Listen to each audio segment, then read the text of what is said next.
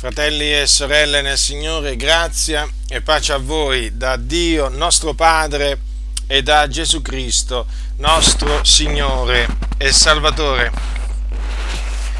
Ci vengono mosse tante accuse, normale naturalmente, quando si predica, quando si predica tutto il consiglio di Dio è normale essere accusati. E una di queste di queste accuse che ci vengono lanciate da molti credenti, eh? badate bene che qui mi riferisco a credenti, eh, è quella di legalismo. Praticamente ci viene detto voi siete dei legalisti, voi siete dei legalisti. Ora, detto così, uno potrebbe dire, beh, in effetti questi hanno ragione quelli sono veramente dei legalisti. Però il punto è questo, che molti non sanno cos'è il legalismo, non lo sanno proprio. Allora bisogna spiegarlo.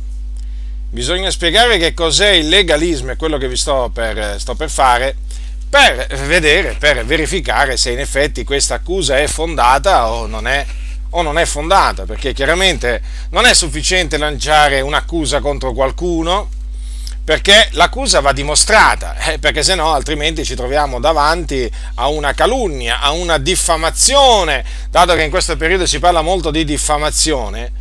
Ricordo che la diffamazione è un'accusa infondata, inventata contro qualcuno per screditarlo.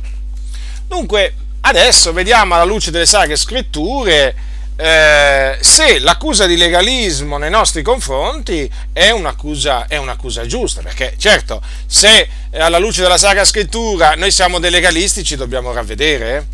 Ah, questo naturalmente è cosa certa.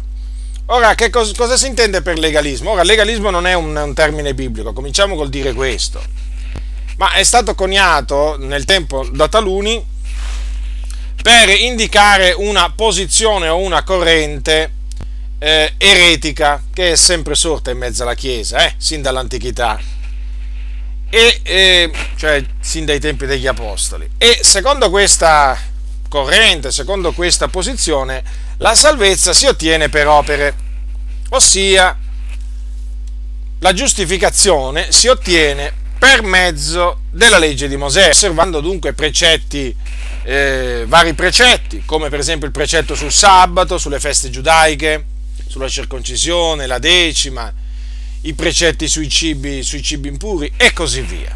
Praticamente il legalismo afferma che per essere giustificati occorre osservare la legge di Mosè. Come vi stavo dicendo prima, come vi ho detto prima, sin dai giorni degli Apostoli eh, ci furono, diciamo, chiamiamoli così, dei legalisti o dei, eh, delle persone che in seno alla Chiesa si misero a, a, diciamo, a, a divulgare il legalismo. Allora, uno dei, eh, diciamo, il primo, eh, il primo esempio biblico mh, hm, di legalismo eh, lo troviamo negli Atti degli Apostoli. Prendete la vostra Bibbia al capitolo 15 degli Atti degli Apostoli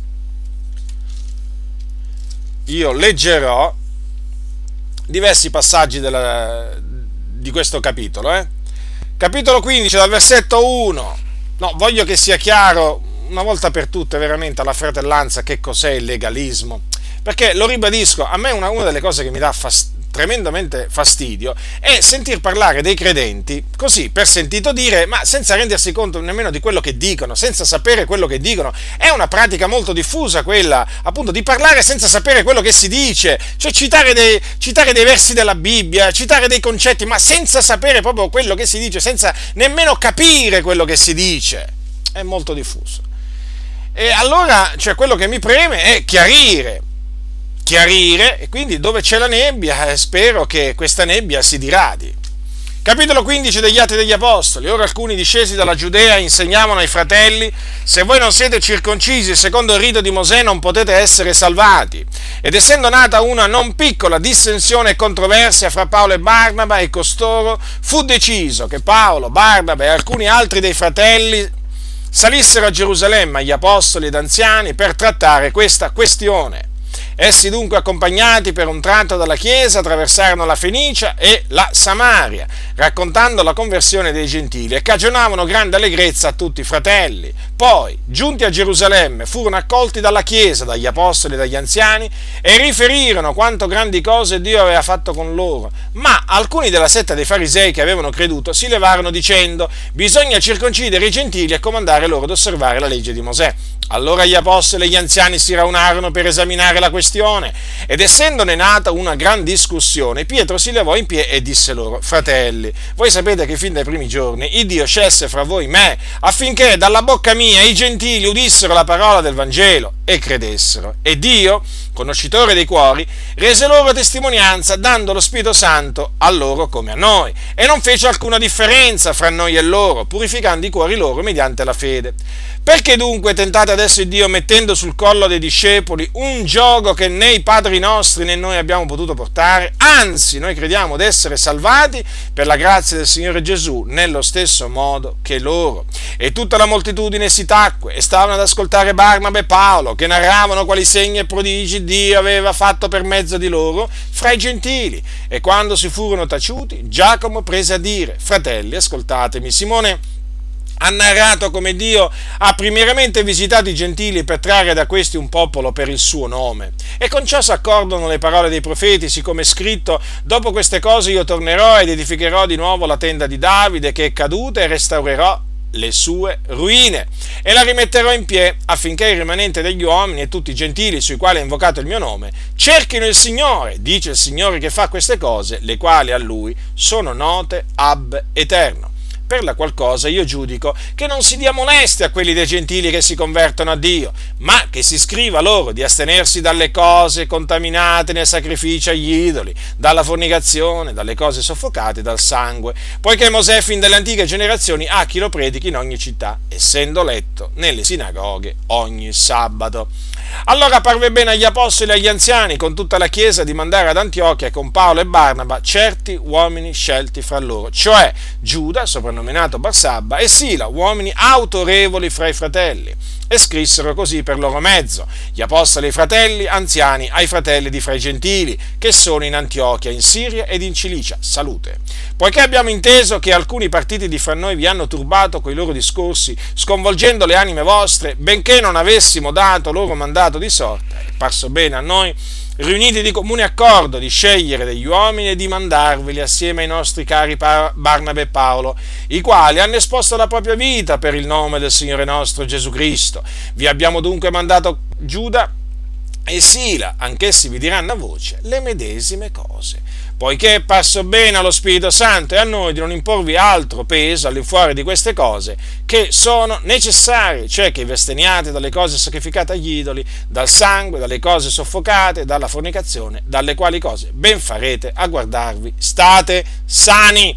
Essi dunque, dopo essere stati accomiatati, scesero ad Antiochia e radunata la moltitudine consegnarono la lettera e quando i fratelli l'ebbero letta si rallegrarono della consolazione che recava e Giuda e Sila, anch'essi essendo profeti, con molte parole li esortarono e li confermarono. Ora, come potete vedere, ci fu un tentativo da parte di alcuni di, eh, di distogliere i credenti dalla grazia di Dio, o meglio dal Vangelo della grazia di Dio. Perché? Perché costoro si erano messi a insegnare si, ai fratelli, se non vi fate circoncidere, secondo il rito di Mosè, non potete essere salvati. Ora, questo naturalmente fu detto a dei credenti. E questo avvenne ad Antiochia. Ora, siccome che là c'erano presenti tra i tanti anche Paolo e Barnaba, Paolo e Barnaba sapendo appunto che questo era un tentativo di sovvertire l'Evangelo di Cristo, allora essi si opposero infatti nacque naturalmente una disputa, eh, per forza, una controversia. E allora cosa fu deciso? Appunto che Paolo e Barnaba eh, e, altri, altri fratelli andassero a Gerusalemme per trattare la questione assieme agli apostoli e agli anziani. E così fu, come potete vedere, ci fu un'assemblea, ci fu un'assemblea che noi naturalmente preferiamo chiamare assemblea e non concilio, perché se lo definiamo concilio poi dovremmo dire che fu il primo concilio della Chiesa. No? Voi sapete poi che la Chiesa cattolica romana eh, diciamo, si fonda su questa parola per dire beh il primo concilio si tenne a Gerusalemme, ma il, non, non, fu un concilio per diverse ragioni, anche perché se si studia la storia della Chiesa cattolica romana si capisce che cos'è un, un concilio. Comunque questa fu un'assemblea appunto a cui parteciparono gli apostoli, gli anziani, e, e, diversi, e altri fratelli e durante, durante, questa, durante, questa, assemblea fu stabilito di non, eh, diciamo, eh, di non turbare i gentili che avevano creduto nel Signore Gesù Cristo e quindi di non mettergli sopra le spalle un gioco che neppure gli ebrei di nascita avevano potuto portare. Quindi mi riferisco al gioco della legge. Quindi niente circoncisione, niente osservanza, diciamo, eh, dei precetti, diciamo per esempio relativi alle feste eh, giudaiche e così via. No, Niente di, fu, niente di tutto ciò fu, imposto ai credenti che avevano creduto appunto di fra i gentili, ma eh, credenti fra, ai credenti di fra i gentili fu ordinato, fu ordinato di astenersi comunque sia da delle cose che sono queste, il sangue, le cose contaminate nel sacrificio agli idoli, le cose soffocate e la fornicazione. Da queste cose certamente eh, fu detto ai gentili che si dovevano astenere e ci dobbiamo tuttora astenere da queste cose, dobbiamo stare sani. Ora, è evidente che questo tentativo, lo ribadisco, di, di, diciamo di costoro, aveva lo scopo ben prefissato di annullare il sacrificio, il sacrificio di Cristo, perché è evidente che se per essere salvati occorre farsi circoncidere nella carne, seguendo il rito, il rito di Mosè, beh, allora a questo punto Cristo, Cristo è morto inutilmente. Capite dunque? In che cosa consiste, eh, diciamo, il cosiddetto legalismo? Ma diciamo non è l'unico caso, non è l'unico caso, diciamo, nel Nuovo Testamento. E quindi passiamo alla, al successivo caso. Lo troviamo nella lettera, nella lettera, di Paolo ai Galati, no, nell'epistola di Paolo ai, eh, ai Galati, al capitolo 2. Ed è un. Eh, Paolo racconta ai santi della Galazia un fatto che avvenne, diciamo, a loro. Allora è scritto dal capitolo, allora, capitolo 2 dal versetto 1. Ascoltate che cosa dice l'Apostolo Paolo. Poi passati 14 anni salì di nuovo a Gerusalemme con Barnaba, prendendo anche Tito con me, e vi salì in seguito ad una rivelazione ed esposi loro l'Evangelo che io predico fra i gentili. Ma lo esposi privatamente, ai più guardevoli, onde io non corressi o non avessi corso in vano. Ma neppure Tito che era con me ed era greco, fu costretto a farsi circoncidere. E questa cagione dei falsi fratelli introdottisi di soppiatti, i quali si erano insinuati fra noi per spiare la libertà che abbiamo in Cristo Gesù, col fine di ridurci in servitù. Alle imposizioni di costoro noi non cedemmo neppure per un, istra- per un momento, affinché la verità del Vangelo rimanesse ferma tra voi. Vedete, ancora una volta ci fu un tentativo da parte di taluni, che l'Apostolo Paolo chiama in maniera esplicita falsi fratelli, e questo tentativo consistette nel eh, cercare di far circoncidere Tito. Tito era greco di nascita e quindi non era circonciso nella carne. Però questi falsi fratelli si erano insinuati tra gli apostoli, considerate, eh, si erano introdotti di, eh, diciamo tra gli apostoli, eh, perché i falsi fratelli eh, si camuffano no? e poi entrano, entrano nella fratellanza. Però poi alla fine si manifestano, prima o poi si manifestano. E vedete come si manifestarono? Cioè praticamente si manifestarono in questa maniera. Tentarono di imporre la circoncisione nella carne ai fini della salvezza a Tito.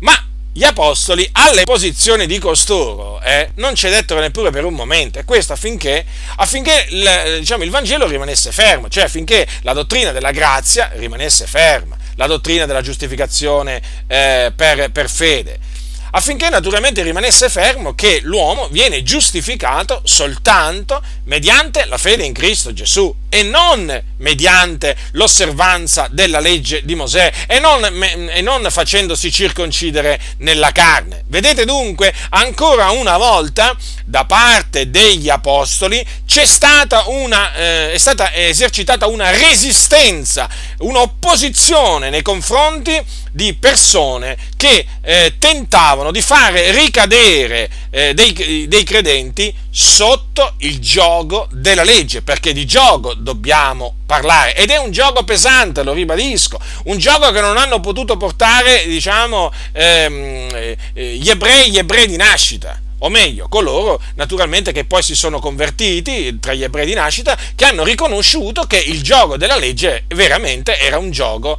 eh, diciamo, eh, che non potevano, non potevano, portare. Avete sentito le parole, eh, le, le parole di Pietro lì all'assemblea?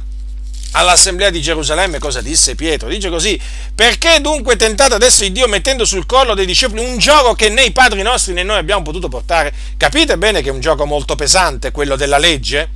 Allora, ancora una volta dunque eh, possiamo vedere in che cosa consiste il legalismo, che cosa insegnano i cosiddetti legalisti cioè insegnano praticamente a rinnegare l'Evangelo, insegnano un qualche cosa che va ad annullare il sacrificio di Cristo, o meglio, la, eh, giustific- la giustificazione eh, per fede soltanto appunto in Cristo Gesù. L'altro caso appunto di legalismo eh, lo troviamo sempre ai Galati, eh, sempre ai Galati, poco dopo, sempre al capitolo 2, e si riferì, questa volta a, diciamo, per per protagonista negativo eh, l'Apostolo Pietro, niente di meno che l'Apostolo Pietro. Cosa dice l'Apostolo Paolo a riguardo, diciamo, di questo, di questo evento? Capitolo 2 dal versetto 11 dal versetto 11 in avanti. Ma quando Cefa fu venuto ad Antiochia, io gli resistei in faccia perché egli era da condannare. Difatti, prima che fossero venuti certuni provenienti da Giacomo, egli mangiava coi gentili, ma quando costoro furono arrivati, egli prese a ritirarsi e a separarsi per timore di quelli della circoncisione. E gli altri giudei si misero a simulare anch'essi con lui. talché perfino Barnaba fu trascinato dalla loro simulazione. Ma quando vidi che non procedevano con dirittura rispetto alla verità del Vangelo, io dissi a Cefa in presenza di tutti, se tu, che sei giudeo, vivi alla gentile e non alla giudaica, come mai costringi i gentili a giudaizzare? Noi che siamo giudei di nascita e non peccatori di fra i gentili, avendo pur non di meno riconosciuto che l'uomo non è giustificato per le opere della legge, ma lo è soltanto per mezzo della fede in Cristo Gesù. Abbiamo anche noi creduto in Cristo Gesù affine ad essere giustificati per la fede in Cristo e non per le opere della legge, poiché per le opere della legge nessuna carne sarà giustificata. Ma se nel cercare di essere giustificati in Cristo siamo anche noi trovati peccatori, Cristo è io ministro di peccato? Così non sia, perché se io ridifico le cose che ho distrutte, mi dimostro trasgressore poiché per mezzo della legge io sono morto alla legge per vivere a Dio, sono stato crocifisso con Cristo e non sono più io che vivo, ma è Cristo che vive in me. E la vita che vivo ora nella carne la vivo nella fede nel figlio di Dio, il quale mi ha amato e ha dato se stesso per me. Io non annullo la grazia di Dio, perché se la giustizia si ottiene per mezzo della legge, Cristo è dunque morto inutilmente. Dunque, come potete vedere, l'Apostolo Pietro, che qui è chiamato Cefa, ad un certo punto, mentre si trovava ad Antiochia, si mise a simulare, perché prima che arrivassero alcuni provenienti da Giacomo, che erano quelli della circoncisione, eh, lui mangiava tranquillamente coi gentili. I gentili, vi ricordo, sono ebrei, quelli che non sono ebrei di nascita.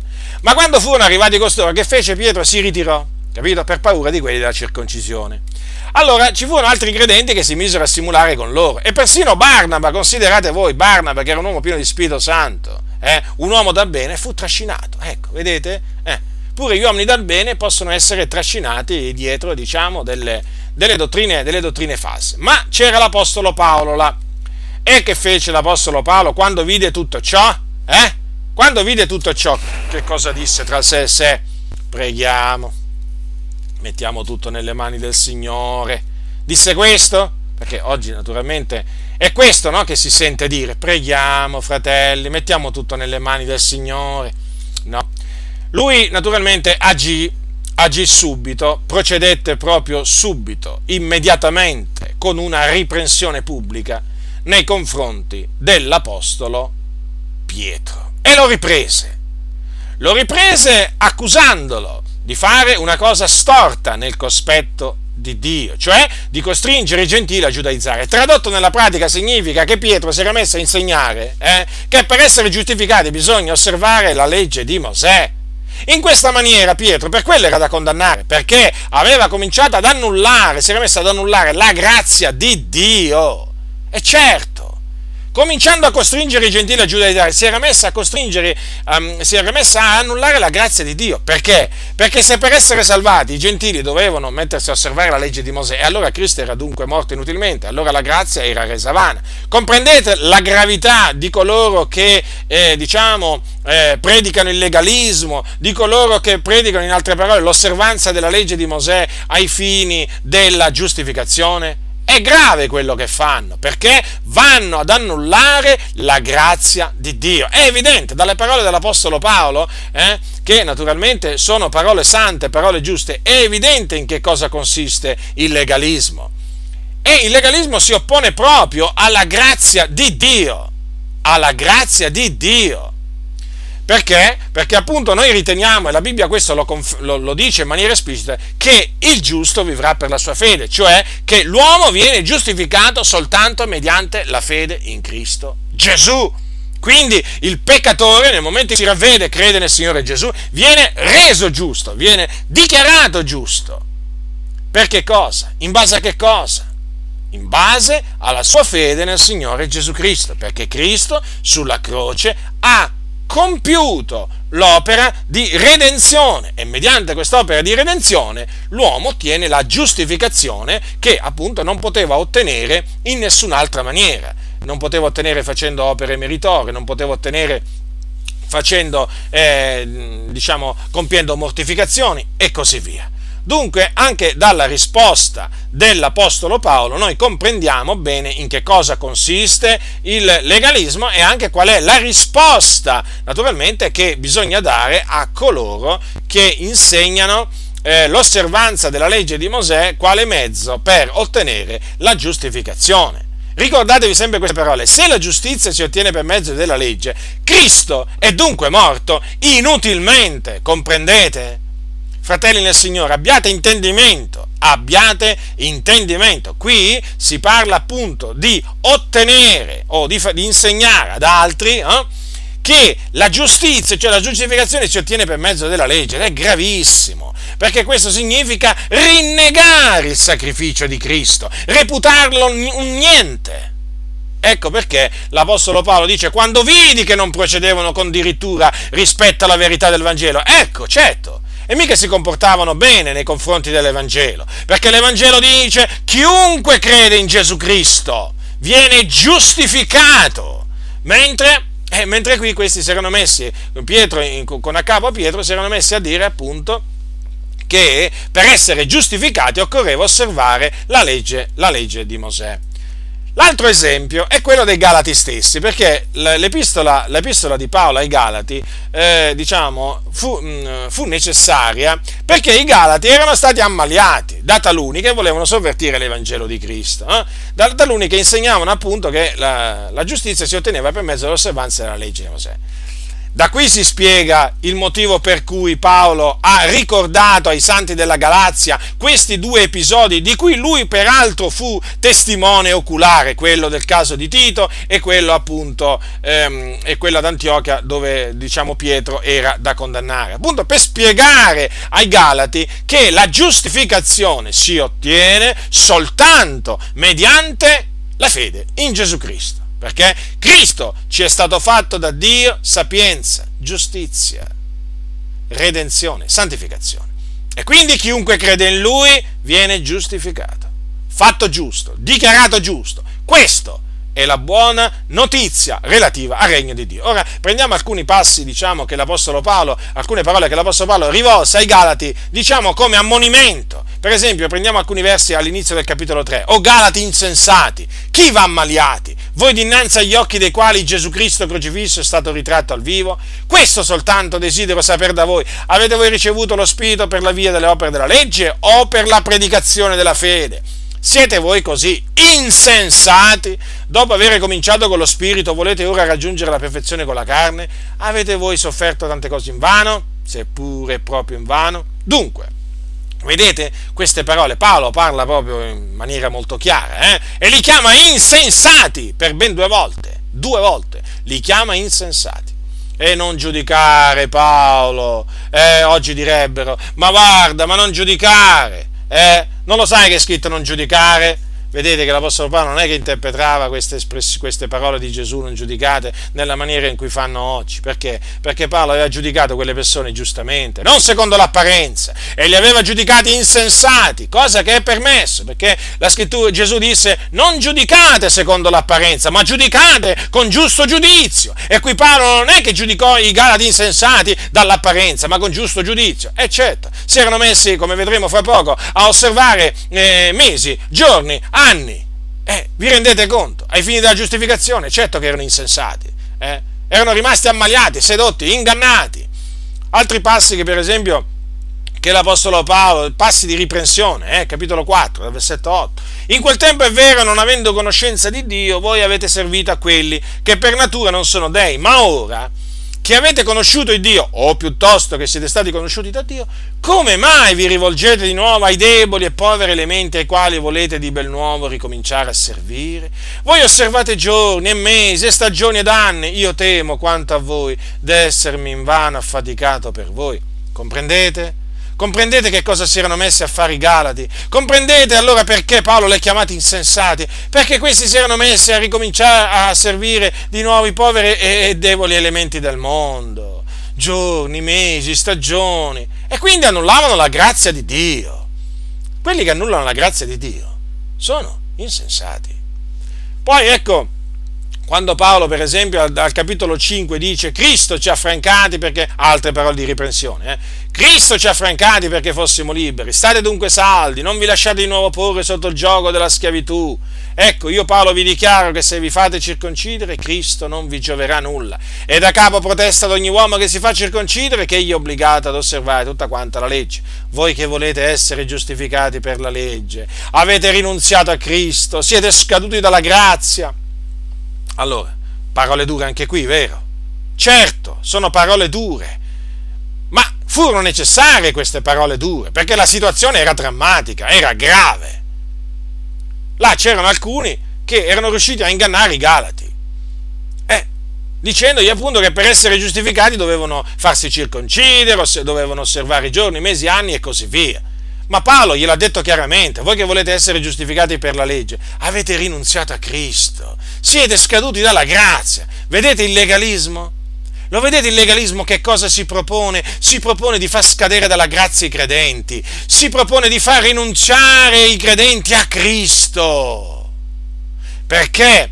Perché li induce a rivolgersi alla legge di Mosè, ai deboli e poveri elementi del mondo che non possono giustificare, perché il giusto vivrà per la sua fede. Vi ricordate Abramo, il padre, diciamo, di molte nazioni, di una moltitudine di nazioni? Cosa è scritto? Cosa è scritto? Credette all'Eterno e ciò gli fu messo in conto di giustizia. Che cos'è quel ciò? La fede, la sua fede, non le sue opere. Infatti Abramo non fu giustificato per le sue opere e quindi non aveva nulla di che gloriarsi nel cospetto di Dio.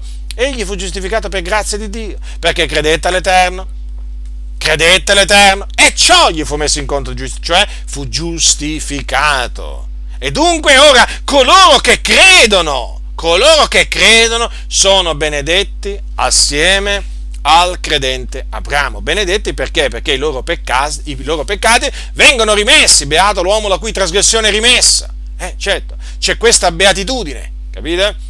E questa beatitudine è per coloro che credono come appunto credette Abramo. Dunque tutti coloro che eh, diciamo predicano il legalismo hanno come fine hanno come fine quello, quello di eh, far scadere dalla grazia i credenti, perché appunto le, li vogliono riportare sotto il gioco della legge di Mosè, dal quale noi siamo stati riscattati, riscattati! Non solo dal gioco della legge, ma siamo anche stati riscattati dalla maledizione della legge, perché vedete, la legge dice, la legge dice maledetto chiunque non persevera in tutte le cose scritte nel libro della legge per metterle in pratica. Questa è la legge eh, che lo dice, eh? Quindi eh, sono tante le cose che la legge comanda di fare, sapete? E chi non le osserva tutte sotto maledizione, sotto maledizione. Chi ha fatto invece Gesù. Gesù ci ha liberati dalla maledizione della legge perché è divenuto maledizione per noi. Perché sempre nella legge è scritto maledetto chiunque appesa al legno. Vedete? Dunque Cristo ci ha liberati dalla maledizione della legge e naturalmente ci ha fatto ricevere la benedizione d'Abramo, quella di cui vi parlavo prima, no? che la benedizione che lui ottenne quando credette nel Signore Gesù Cristo, praticamente la giustificazione eh, mediante la fede in Gesù Cristo e quindi la remissione dei suoi peccati. Quindi ha fatto sì che noi ricevessimo la benedizione d'Abramo. Ecco, vedete perché è fondamentale il sacrificio di Cristo Gesù? Perché libera, riscatta dalla maledizione della legge e fa ricevere fa ricevere gratuitamente la benedizione d'Abramo, così è chiamata. E dunque è evidente che, è evidente che coloro che predicano, predicano il legalismo o che sono legalisti, è evidente che sì, hanno un fine malvagio, il loro messaggio è malvagio. Ora, ora, qualcuno dirà, ma allora, come mai i vostri accusatori vi accusano di legalismo, ma che non lo sanno che, eh, che voi non, non, non, insegnate, non imponete la decima, non lo sanno che voi non imponete il sabato, ma non lo sanno che voi non insegnate la circoncisione, ma certo che lo sanno, ma certo che sanno che noi non insegniamo la circoncisione, noi non insegniamo l'osservanza delle feste giudaiche, eh, certo, certo, ma vedete, appunto perché sono disonesti costoro, sono disonesti, perché come, come volete chiamarle per persone di questo genere? Allora che cosa, che cosa hanno tirato fuori? Loro hanno tirato fuori questo, che noi praticamente insegnando e ordinando determinate cose scritte nel Nuovo Testamento e vietando delle altre, eh, sempre naturalmente scritte nel Nuovo Testamento, facciamo praticamente la stessa cosa che facevano appunto coloro che eh, insegnavano l'osservanza della legge o, parte, o di parte di essa per essere, per essere giustificati. Avete capito dunque, diciamo, come, mh, mm, diciamo, come hanno, eh, come hanno diciamo, messo sul discorso praticamente? Loro dicono, vabbè, è vero, voi non, eh, non insegnate eh, diciamo, la circoncisione, la decima e così via, però comunque sia, voi comunque sì, insegnate sempre che dobbiamo fare delle cose, ordinate di non farne delle altre, e questo è legalismo. E poi queste cose sono scritte nel Nuovo Testamento, eh? Badate bene. Ora, il discorso, il, il discorso che loro, loro fanno, no?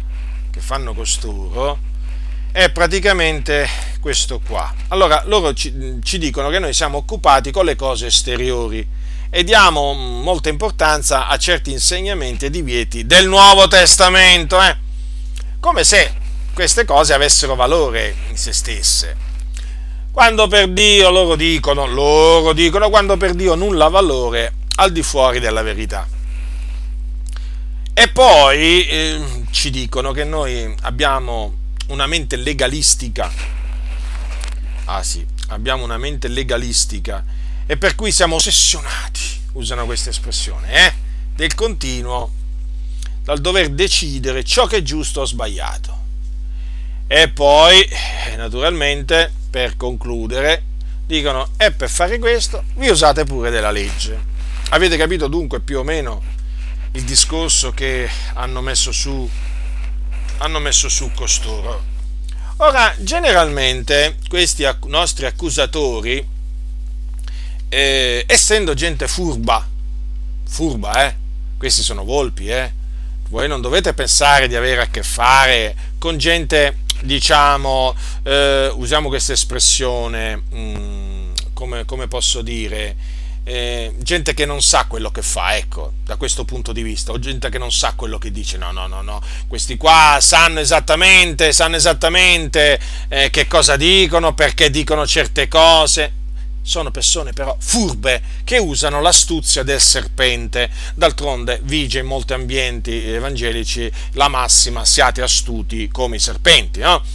Parole che loro attribuiscono niente di meno a Gesù, però Gesù queste parole non le ha mai dette perché Gesù ha detto di essere prudenti come i serpenti, ma loro, ma loro mutano anche all'occorrenza la prudenza in astuzia, insomma, sono capaci di fare di tutto, ma ormai noi lo sappiamo, oramai molti adattano, adattano pure la, la Sacra Scrittura alle loro idee, cioè non è che ci dobbiamo scandalizzare, meravigliare, ma di che cosa? Oramai, cioè, vale, vale la legge, una cosa non mi piace, io l'adatto, cioè voglio dire, la Bibbia non mi piace, quella parte della Bibbia non mi piace, ma l'adattiamo. Ma dove sta il problema? Gesù ha detto siate prudenti come i serpenti, ma noi l'adattiamo.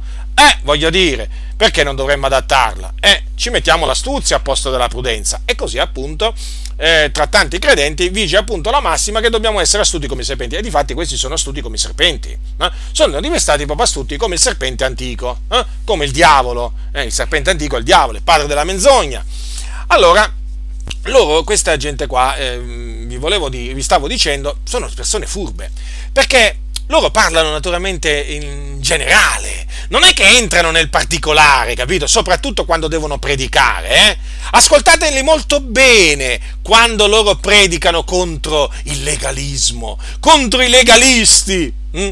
perché non entrano nel merito, fratelli, questa è gente astuta. Oramai li ho studiati, è da tanto tempo che li studio e mi sono reso conto, e non solo io, grazie a Dio, tanti si sono resi conto dell'astuzia che hanno costoro.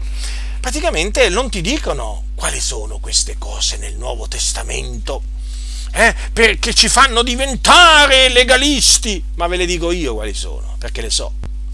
E queste sono le cose che si dicono tra di loro, eh, perché magari dal pulpito diciamo, eh, voglio dire, eh, parlano, diciamo, in generale, senza entrare nel particolare, però tra di loro poi, tra di loro poi eh, si dicono quali sono queste cose, appunto, a cui noi prestiamo attenzione, a cui noi teniamo, noi legalisti, tra di loro, nei loro salotti, nei loro circoli, nei loro club, nelle loro aziende, perché ormai certe chiese sono aziende, ormai le denominazioni sono quasi tutte delle aziende. Nelle loro aziende naturalmente loro sanno, quando sentono il termine legalismo, subito sanno il loro pastore, il loro caro pastore, l'unto dell'Eterno, eh? quello che non si deve mai toccare, e chi lo tocca? Naturalmente noi ci guardiamo dal toccare i veri unti del Signore e anche quelli che non sono veri unti, a dire la verità noi non tocchiamo nemmeno quelli, però riprendiamo sia gli uni che gli altri, quello ci è consentito. Allora loro quando sentono dire al loro pastore beneamato, eh, state attenti ai legalisti, state attenti al legalismo, loro già percepiscono a che cosa si riferisce, quali sono questi divieti, questi insegnamenti presenti nel Nuovo Testamento, da cui bisogna guardarsi, che bisogna fuggire dire quali sono? E adesso ve li dico io quali sono. Allora, l'insegnamento secondo cui la donna quando prega o profetizza si deve coprire il capo con un velo. Capitolo 11 di Primo Corinzi, io entro nel merito. Loro non ci entrano, ci entro io, perché dobbiamo smascherare una volta per sempre queste imposture, questi, questi serpenti astuti, perché questi sono serpenti, sapete? E persone che agiscono così che cosa sono? Pecore? Ma no, ma questi sono serpenti, non hanno niente a che fare con le pecore.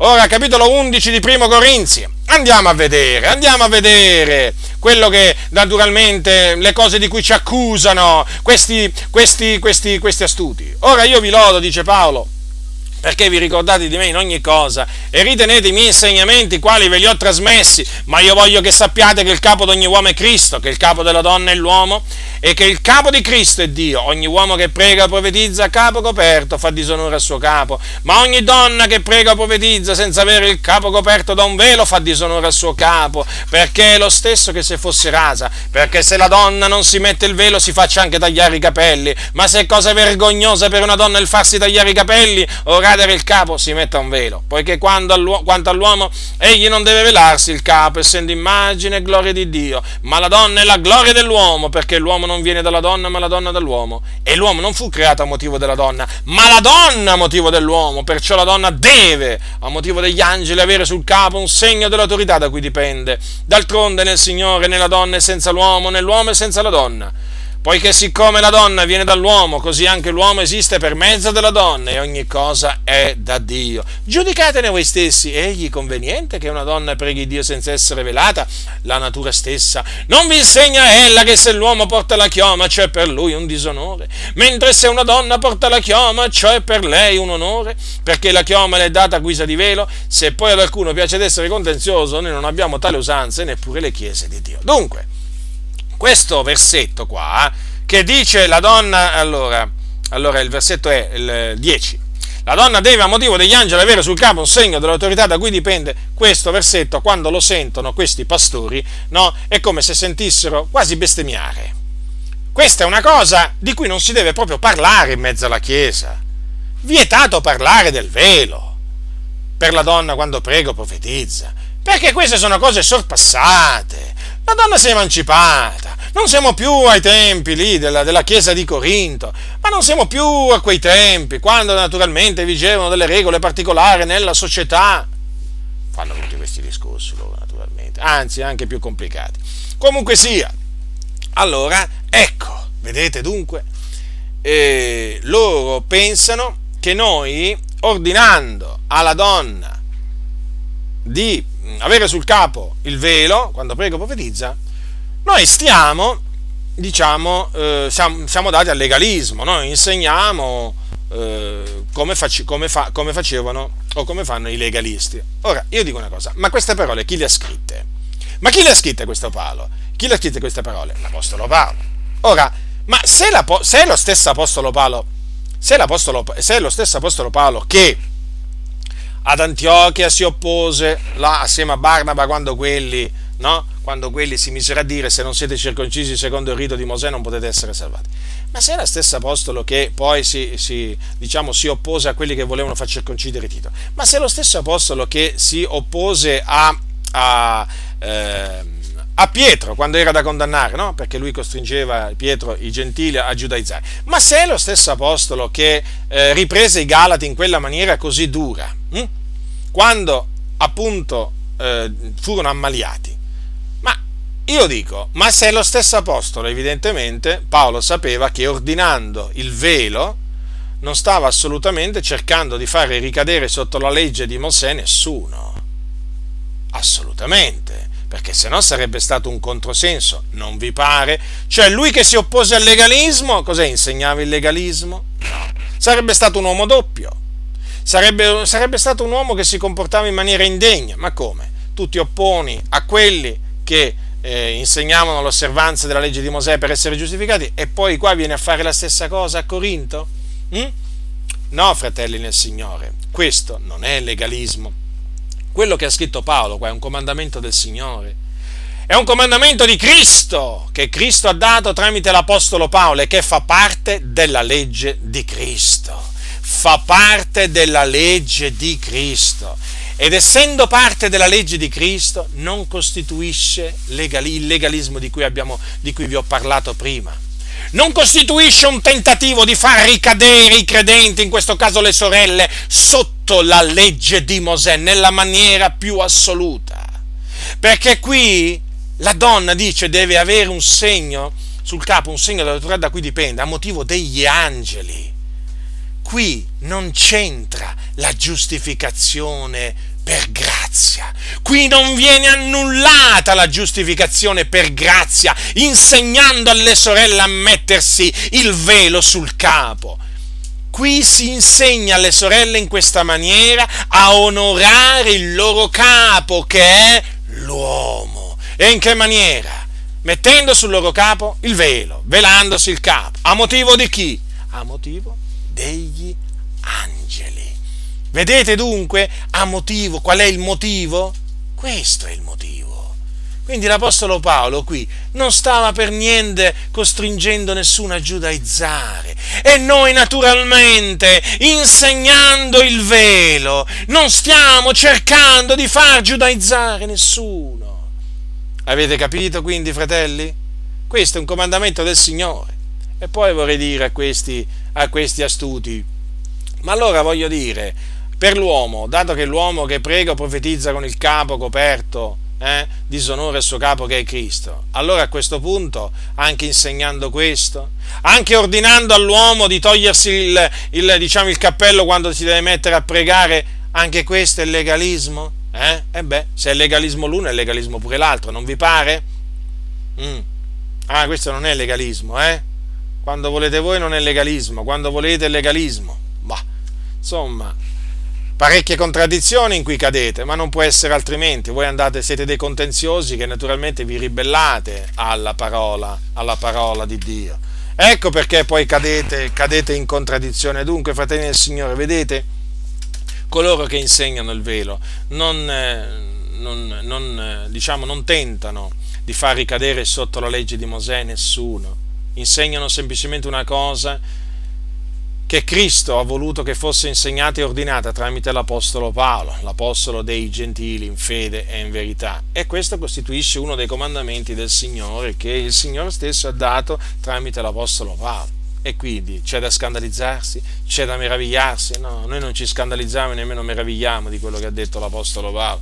Purtroppo però questi, queste persone astute che ci sono in mezzo alla Chiesa, eh, vogliono far credere appunto che ci troviamo davanti a un tentativo di far scadere dalla grazia la Chiesa, eh sì, insegnando il velo. E allora, e allora l'Apostolo Paolo tentò prima di noi di far scadere dalla grazia i santi di Corinto, ma cianciatori, ma ribelli, ma insensati, ma quando è che rientrerete in voi stessi? Ma quando rientrerete in voi stessi? Quando? Ma quando? Ma un concetto così semplice, così chiaro, chiaro come la luce luce del sole l'avete offuscato, l'avete eliminato dalla Sacra Scrittura e così l'avete eliminato dalle vostre comunità. E quindi le sorelle cosa gli fate fare? Gli fa, le fate disonorare il loro capo, fate disonorare l'uomo voi in questa maniera, incitate la ribellione contro l'ordine divino. Ecco che cosa state facendo, cianciatori che ci accusate di legalismo, ecco quello che state facendo. State incitando le sorelle a ribellarsi all'ordine divino,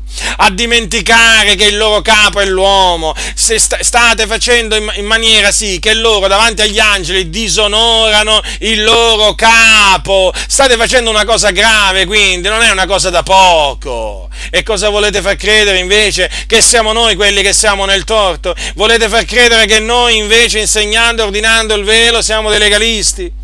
Ma voi veramente, ma voi veramente dovete rientrare in voi stessi, rientrate in voi stessi e fatelo presto, e fatelo presto.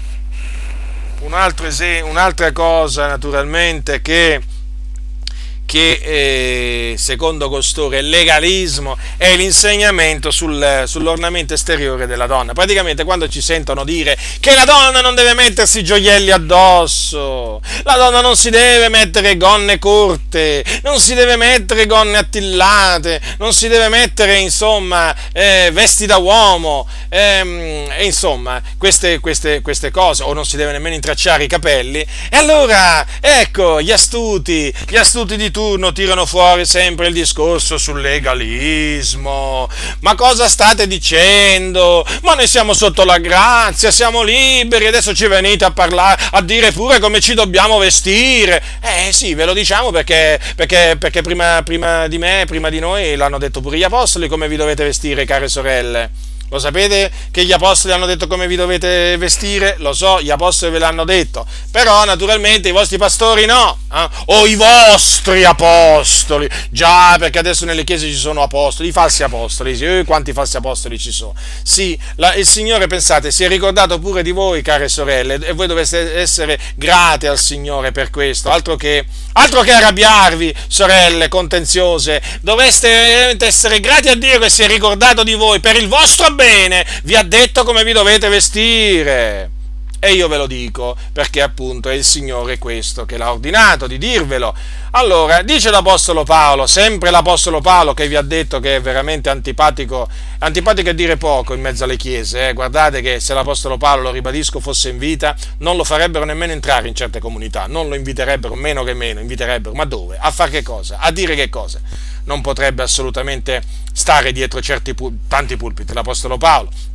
Ma Comunque ringraziamo il Signore che l'Apostolo Paolo, benché morto, parla ancora eh? e parla anche tramite, eh, diciamo, noi, perché noi naturalmente ci atteniamo al modello delle sane parole che abbiamo udito, o meglio, che abbiamo lette nell'Epistola dell'Apostolo Paolo, capitolo 2 di Primo Timoteo. Ecco, ecco l'altro insegnamento dei legalisti. Allora, capitolo 2, versetto 9. Similmente che le donne si adornino d'abito convenevole, con verecondia e modestia, non di trecce e d'oro, di perle e o di vesti sontuose, ma d'opere buone, come si dice a donne che fanno professione di pietà. Avete visto, sorelle nel Signore, quanto è buono il Signore veramente, nella sua grande bontà si è ricordato pure di voi, perché il Signore si ricorda, si è ricordato delle donne, purtroppo ci sono tanti pastori che si dimenticano, si dimenticano delle sorelle e invece, di, invece di insegnare queste cose per il loro bene non gliele insegnano e fanno loro del male. Sorelle nel Signore, sappiate che non, quei pastori che non vi insegnano queste cose non vi vogliono bene. Queste cose ve le dovete imprimere nella vostra mente. I pastori che vi vogliono bene sono quelli che vi insegnano quello che vi insegnavano gli apostoli e tra le cui cose c'è scritto pure come vi dovete vestire. E questo naturalmente affinché voi possiate glorificare il Signore nel vostro corpo, col vostro corpo. Capitolo 3 di Primo Pietro, lì abbiamo visto l'Apostolo Paolo, adesso c'è pure l'Apostolo Pietro che dice praticamente le stesse cose al capitolo 3. Parimente voi mogli siate soggetti ai vostri mariti, nella sua prima epistola, eh? Affinché se anche ve ne sono che non obbediscono alla parola, siano guadagnati senza parola dalla condotta delle loro mogli, quando avranno considerato la vostra condotta casta e rispettosa. Il vostro ornamento non sia l'esteriore, che consiste nell'intrecciatura dei capelli, nel mettersi attorno dei gioielli d'oro, nell'indossare vesti sontuose, ma l'essere occulto del cuore fregiato, dell'ornamento incorruttibile, dello spirito benigno e pacifico, che agli occhi di Dio è di gran prezzo. E così infatti si adornavano una volta le sante donne speranti in Dio, stando soggette ai loro mariti, come Sara che obbediva ad Abramo, chiamandolo Signore, della quale voi siete ora figliole, se fate il bene e non vi lasciate turbare da spavento alcuno. Quindi come potete vedere sia, sia Paolo che era l'apostolo dei gentili, sia Pietro che era l'apostolo dei circoncisi hanno insegnato la stessa cosa, o meglio insegnavano la stessa cosa alle sorelle, cioè ad avere un portamento esteriore convenevole a santità e quindi dovevano astenersi dal mettersi attorno gioielli d'oro, eh, dovevano astenersi dalle vesti sontuose e, e dovevano astenersi anche dall'intrecciatura dei capelli, no? come, come anche le chiama Paolo, trecce. Allora, quindi e, oltre a ciò, dice l'Apostolo Paolo che si devono adornare con d'abito convenevole, con verecondia e modestia. È evidente dunque che tutto ciò che non è verecondo e modesto, eh, una sorella, una sorella, una donna in Cristo, eh, non deve metterselo addosso. Eh, quindi nel momento in cui noi diciamo alle sorelle, sorelle, non vi mettete minigonne, non vi mettete gonne attillate, non vi mettete gonne con gli spacchi, non vi mettete eh, eh, camicie trasparenti, non vi mettete camicie scollate dove fate vedere il vostro seno, non vi mettete, diciamo, vestiti che poi non, eh, tramite cui non, non, glorificate il Signore col vostro corpo perché non fate altro che, diciamo, ehm, provocare l'uomo, non fate altro che eh, essere d'intoppo all'uomo. Già l'uomo di per sé guarda la donna, poi se la donna si veste anche in maniera maniera indecente, invereconda, è evidente che è come, è come diciamo, eh, voglio dire, mh, mm, mettere della benzina, della benzina sul fuoco. Eh, voi sul fuoco non dovete mettere la benzina, dovete mettere l'acqua. E, e, quindi vestitevi con verecondia e modestia, come si dice a donne che fanno professione di pietà. Quindi tutti quegli abiti, tutti quei gioielli, tutte quelle cose che non si addicono a una donna che fa professione di pietà, non ve le dovete mettere. Questo, sorelle nel Signore, non è legalismo perché tutto ciò non vi fa ricadere sotto la legge di Mosè, non vi porta a scadere dalla grazia nella maniera più assoluta, perché questo eh, naturalmente contribuisce alla vostra santificazione, alla vostra santificazione, perché anche voi dovete procacciare la santificazione. E voi naturalmente procacciate la santificazione anche, anche ubbidendo a questi precetti che il Signore ha dato tramite l'Apostolo Paolo e tramite l'Apostolo Pietro. Ora, voglio dire, ma se l'Apostolo Paolo ordinava queste cose, considerate, sì, le ordinava, perché a Timoteo gli ha detto ordina queste cose e insegnale, non solo le doveva insegnare, ma anche ordinare. Avete capito? Ecco, voglio dire, ma se fu l'Apostolo Paolo a dire queste cose, no? Ma come, poss- come possono alcuni avere veramente eh, il coraggio di accusarci di legalismo? Ma allora era legalista pure l'Apostolo Paolo? Eh? E poi, ma come si fa a definire tutto ciò legalismo, questi precetti, questi insegnamenti, questi comandamenti? Come si fa? Come si fa? Bisogna essere veramente ciechi, ignoranti, insensati per definire ciò legalismo. Non ha niente a che fare con legalismo, perché ciò è fatto in vista della santificazione. Non per essere giustificati, perché la giustificazione l'abbiamo ottenuta mediante la fede in Cristo Gesù e la manteniamo mediante la fede in Cristo Gesù. Ma la Bibbia dice anche di essere santi perché Egli è santo, di essere santi in tutta la nostra condotta. E per quanto riguarda le sorelle, in questo caso abbiamo visto prima naturalmente il velo e poi qui naturalmente l'ornamento esteriore.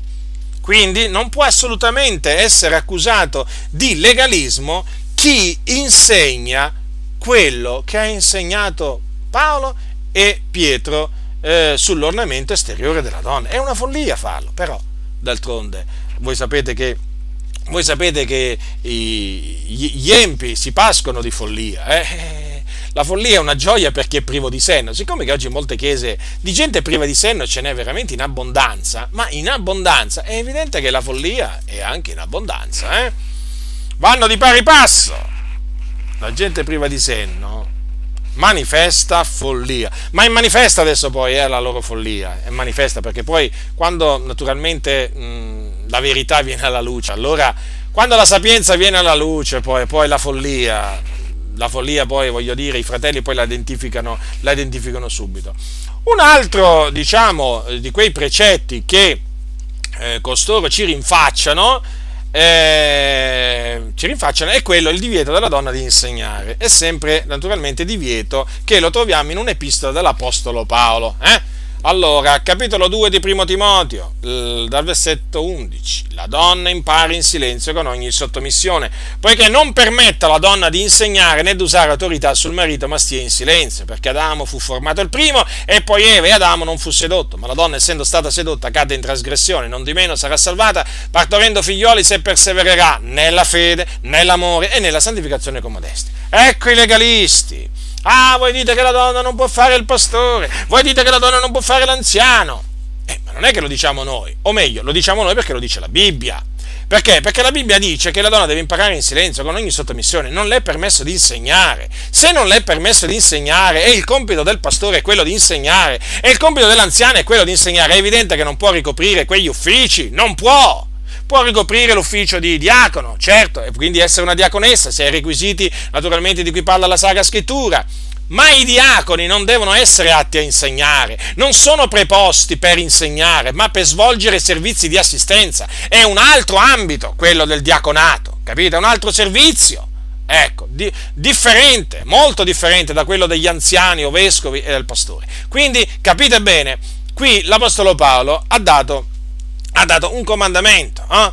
E praticamente eh, la donna non si deve offendere, perché quando un, il Signore dà un comandamento, lo dà per il bene della persona a cui gli comanda di fare una cosa. Il Signore non dice mai, non vieta mai di fare una cosa, eh, eh, diciamo, eh, perché vuole male a quella persona, no, ma perché gli vuole bene. E se il Signore ha vietato alla donna e non, non, non vuole che la donna insegni, ma è per il suo bene, e naturalmente per il bene della famiglia e per il bene della Chiesa.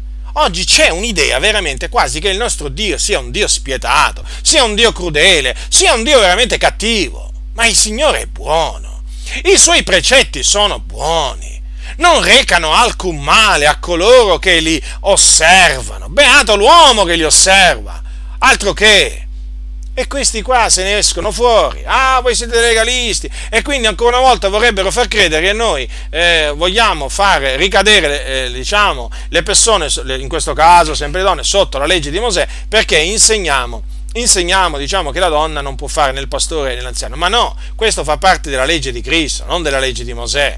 I comandamenti che hanno dato, gli ordini che hanno dato gli apostoli fanno parte della legge di Cristo, ricordatevelo questo.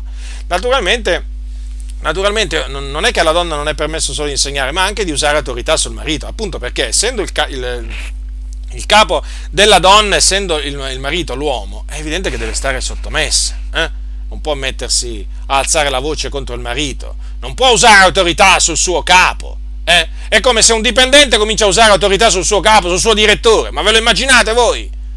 Ma che modo di fare è? Ma che modo di comportamento è? Che, che comportamento è? Comprendete?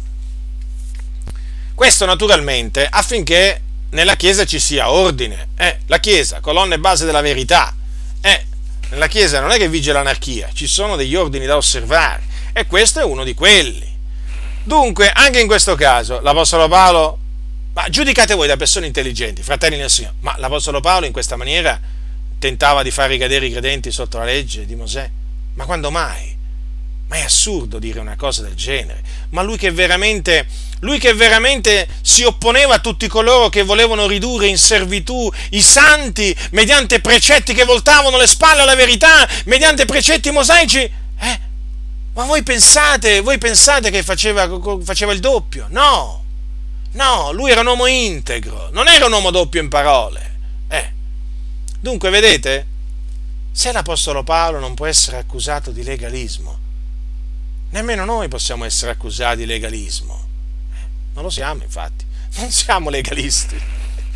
La sapienza è stata giustificata dalle sue opere, come dice la scrittura. Quindi, Beati coloro che hanno trovato la sapienza. Beati coloro che hanno trovato la sapienza. Fratelli nel Signore, cercate la sapienza. Chiedete sapienza al Signore, perché la sapienza poi viene giustificata dalle sue opere, avete capito? Non è come la menzogna che ha la bocca chiusa. La sapienza grida e nessuno può farla tacere. La sapienza grida ormai da migliaia di anni. Sono pochi quelli che l'ascoltano, però intanto grida. Nessuno è riuscito a, metterla, a metterla a tacere. Nessuno. E nessuno ci riuscirà mai. Anzi, noi vogliamo dire una cosa, a quelli naturalmente che spandono follia, noi a quelli gli turiamo la bocca. Noi non abbiamo paura di dire queste cose, perché siamo chiamati a turare la bocca ai cianciatori, ai seduttori di menti, ai ribelli. Così li chiama la scrittura e dice che bisogna turargli la bocca. Turargliela, non lasciargliela aperta. Turargliela. In che maniera? Con la parola di Dio. Voi direte come? Con la parola di Dio si tura la bocca? Certo, certo che si tura la bocca a costoro. Infatti chi la usa direttamente la parola di Dio a questi li mette a tacere. Mm. E invece chi usa a filosofia a questi qua non può metterli a tacere. Capite in che maniera si tura la bocca a costoro? Con la parola del Signore, per quello bisogna essere attaccati alla parola di Dio. Allora, poi, naturalmente, questi qua che ci accusano di legalismo, eh, mica si fermano qua, eh L'altra cosa naturalmente che, che loro diffondono no? tra di loro è questa, ma, ah, ma quelli sono dei legalisti perché dice che mm, sono contro eh, l'evangelizzazione con scene teatrali, mimi, pupazzi, musica rock, eh, sbandieratrici e tante tante altre di queste cose qui. Mm. Voglio dire, ascoltatemi bene, ma voi nella Bibbia dove mai leggete dove mai leggete che gli apostoli, servi del Signore, si usavano di questi mezzi per attirare le anime eh, alla loro predicazione o per trasmettere l'Evangelo? Ma voi potete provarmi da qualche parte con le sacre scritture che gli apostoli e prima di loro Gesù fece uso di scene teatrali. Ah, il teatro esisteva, sapete, pure a quel tempo, sapete. La musica mondana pure a quel tempo, eh. Le, eh, le sbandieratrici, eh, le bandiere esistevano pure a quel tempo, sapete? Mm? E voglia, donne che veramente pronte subito a, a sbandierare, a danzare, insomma, eh, c'erano, eh, non, è che, non è che mancavano. E voglio dire, i pupazzi, cioè voglio dire, queste buffonerie c'erano pure a quel tempo. Ma gli apostoli non ne fecero uso per predicare o per portare l'Evangelo al mondo. Non ne fecero uso. E quindi, e quindi e quindi anche noi non ne facciamo uso e ne vietiamo l'uso. Già, ne vietiamo l'uso, perché sono cose sconvenienti, sono cose che portano discredito alla verità. Abbiamo pubblicato tanti video di scene teatrali di tutti i generi, ma lo vedete che, che frivolezze, veramente che cose insensate, che movimenti insensati, veramente, e sono scene teatrali, finzione, tutta finzione, tutta finzione mentre la Sacra Scrittura ci insegna a manifestare, diciamo ad agire in verità, questi qua agiscono con la finzione. C'è chi si pittura la faccia di rosso, di bianco, di verde, c'è chi si veste in una maniera veramente vergognosa, c'è chi fa delle mosse veramente, bah, come definirle? Massiva. Tante volte sono anche indefinibili. Ma voglio dire, ma che cosa hanno a che fare queste cose con la proclamazione dell'Evangelo che deve essere fatta con ogni franchezza, non per via d'enigmi? Sì, perché qui adesso queste, ci sono scene teatrali che sono degli, una sorta di enigmi, bisogna interpretarli. Ci vuole pure adesso l'interprete qua. Ma la predicazione dell'Evangelo è un'altra cosa, è un'altra cosa. E poi questa musica mondana, rock, rap, hip hop e così via.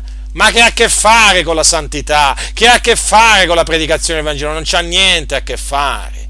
Non c'è bisogno di queste cose per attirare le anime, perché le anime le attira il Dio, le attira Cristo Gesù. Andiamo, voi non credete nella predestinazione, peggio per voi.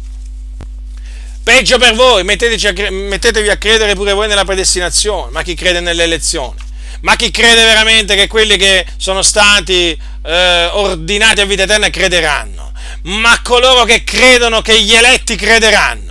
Ma voi pensate che, abbia, abbia, pensano, cioè, pensate che abbiano il bisogno, sentono la necessità eh, di fare queste cose per cercare di attirare? Ma no, ma no, ma no, ma noi sappiamo, noi sappiamo che la, l'opera di attrazione a Cristo è un'opera divina che viene da Dio, capito? E non c'è bisogno di usare questi sotterfugi, di usare finzioni, di usare mondanità, carnalità, di usare queste cose veramente che portano disonore all'Evangelo. C'è bisogno solo di una cosa, di predicare l'Evangelo, di predicare l'Evangelo come si conviene con ogni franchezza, come facevano gli apostoli, e di pregare il Signore affinché salvi le anime.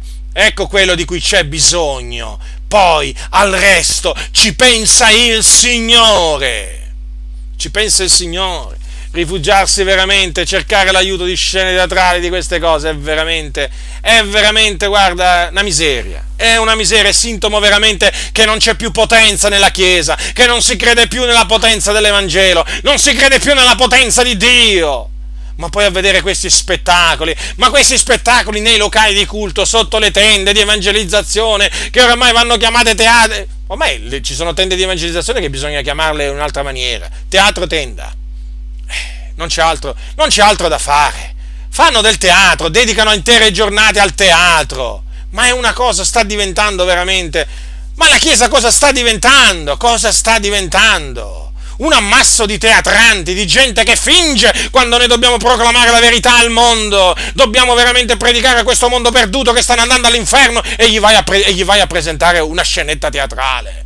Eh? Gli vai a prese, bisogna predicargli la conversione, il ravvedimento dalle opere morte, bisogna tuonare contro il peccato e questi gli vanno a presentare la scenetta teatrale, la danzatrice, la danzatrice con la bandiera, con sti abiti tutti si vede non si vede, con tutti sti abiti svolazzanti, sti fulare, ste, ste, ste cose qua. Ma cosa sta diventando oggi la Chiesa? ma veramente un ammasso di teatranti, luoghi di culto che oramai sono dei veri e propri teatri. Poi ci si meraviglia. Di che cosa? Ci si meraviglia veramente che quando parlano questi che predicano non portano l'Evangelo come, come veniva portato anticamente. E come fanno?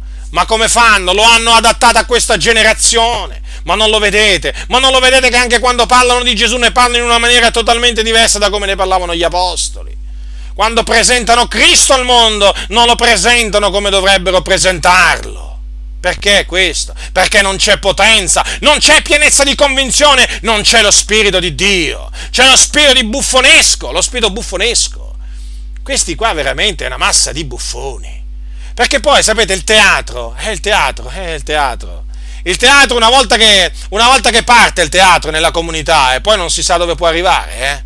È così, infatti vedete poi? Eh sì. Poi il teatro è come la cancrena, va diffondendosi, si va di male in peggio, quelle chiese che hanno fatto spazio al teatro sono andate di male in peggio, di male in peggio, fratelli nel Signore. Il teatro è finzione e non va esercitata nessuna finzione in mezzo alla casa dell'Iddio vivente. E dunque, non c'è bisogno di queste cose. Siamo legalisti? Allora erano legalisti pure gli apostoli. Ma gli apostoli si, diciamo, avevano fiducia nella potenza di Dio gli apostoli, quando predicavano, eh, aspettavano che il Signore confermasse la loro predicazione con segni, prodigi, opere potenti e spesso c'erano miracoli, guarigioni vere, vere. E naturalmente le folle venivano, venivano naturalmente dopo aver udito che venivano miracoli e guarigioni. Ecco, questa è la testimonianza di Dio. Questo ci vuole oggi.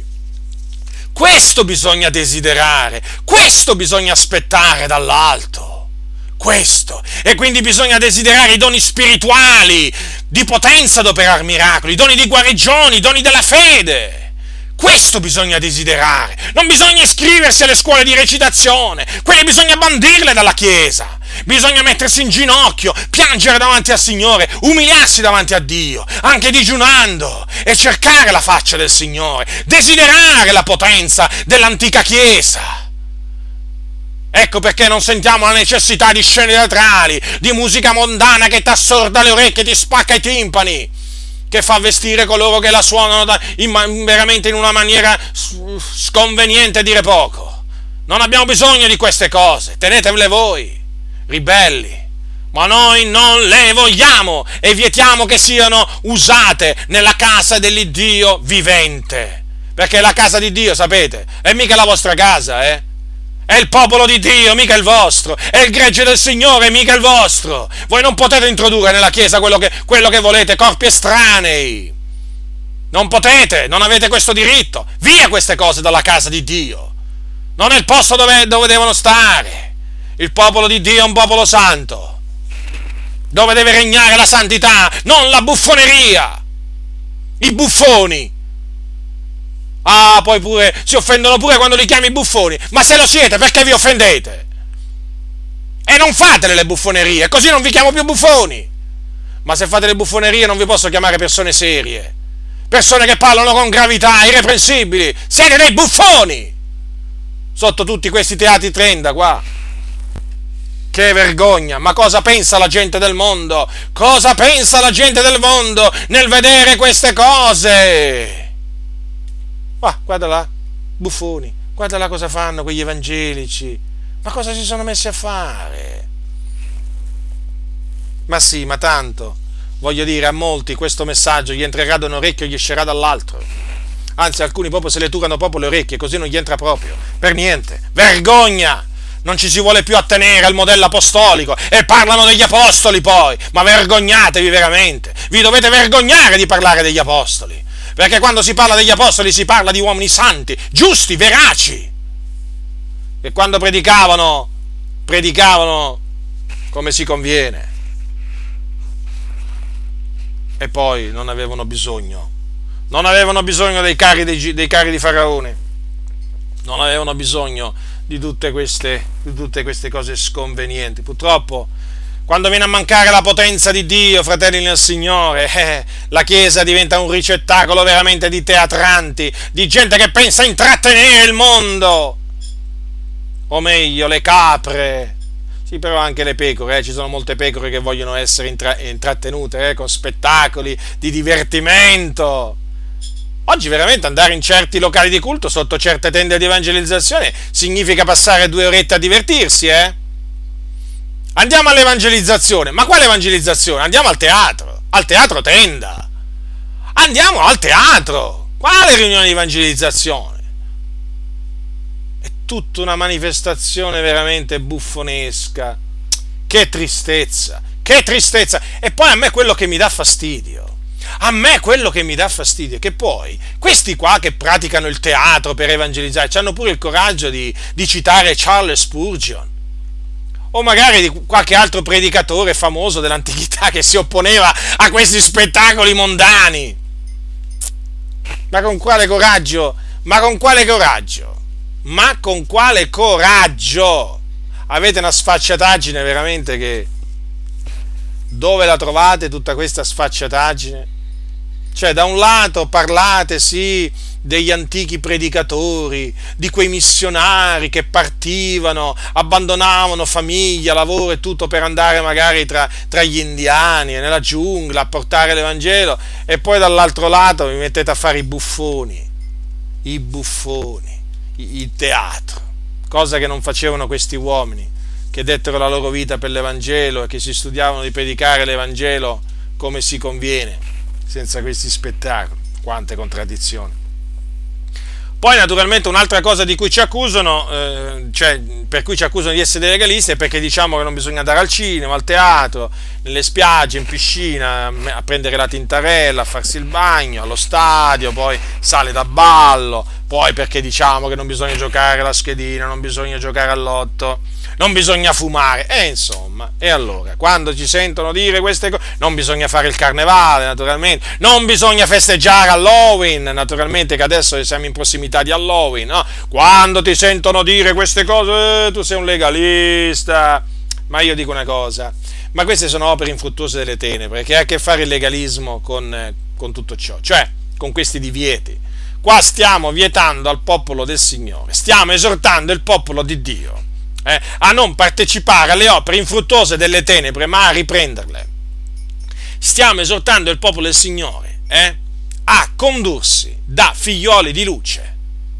Ecco che cosa stiamo facendo, esortandoli a astenersi da queste cose.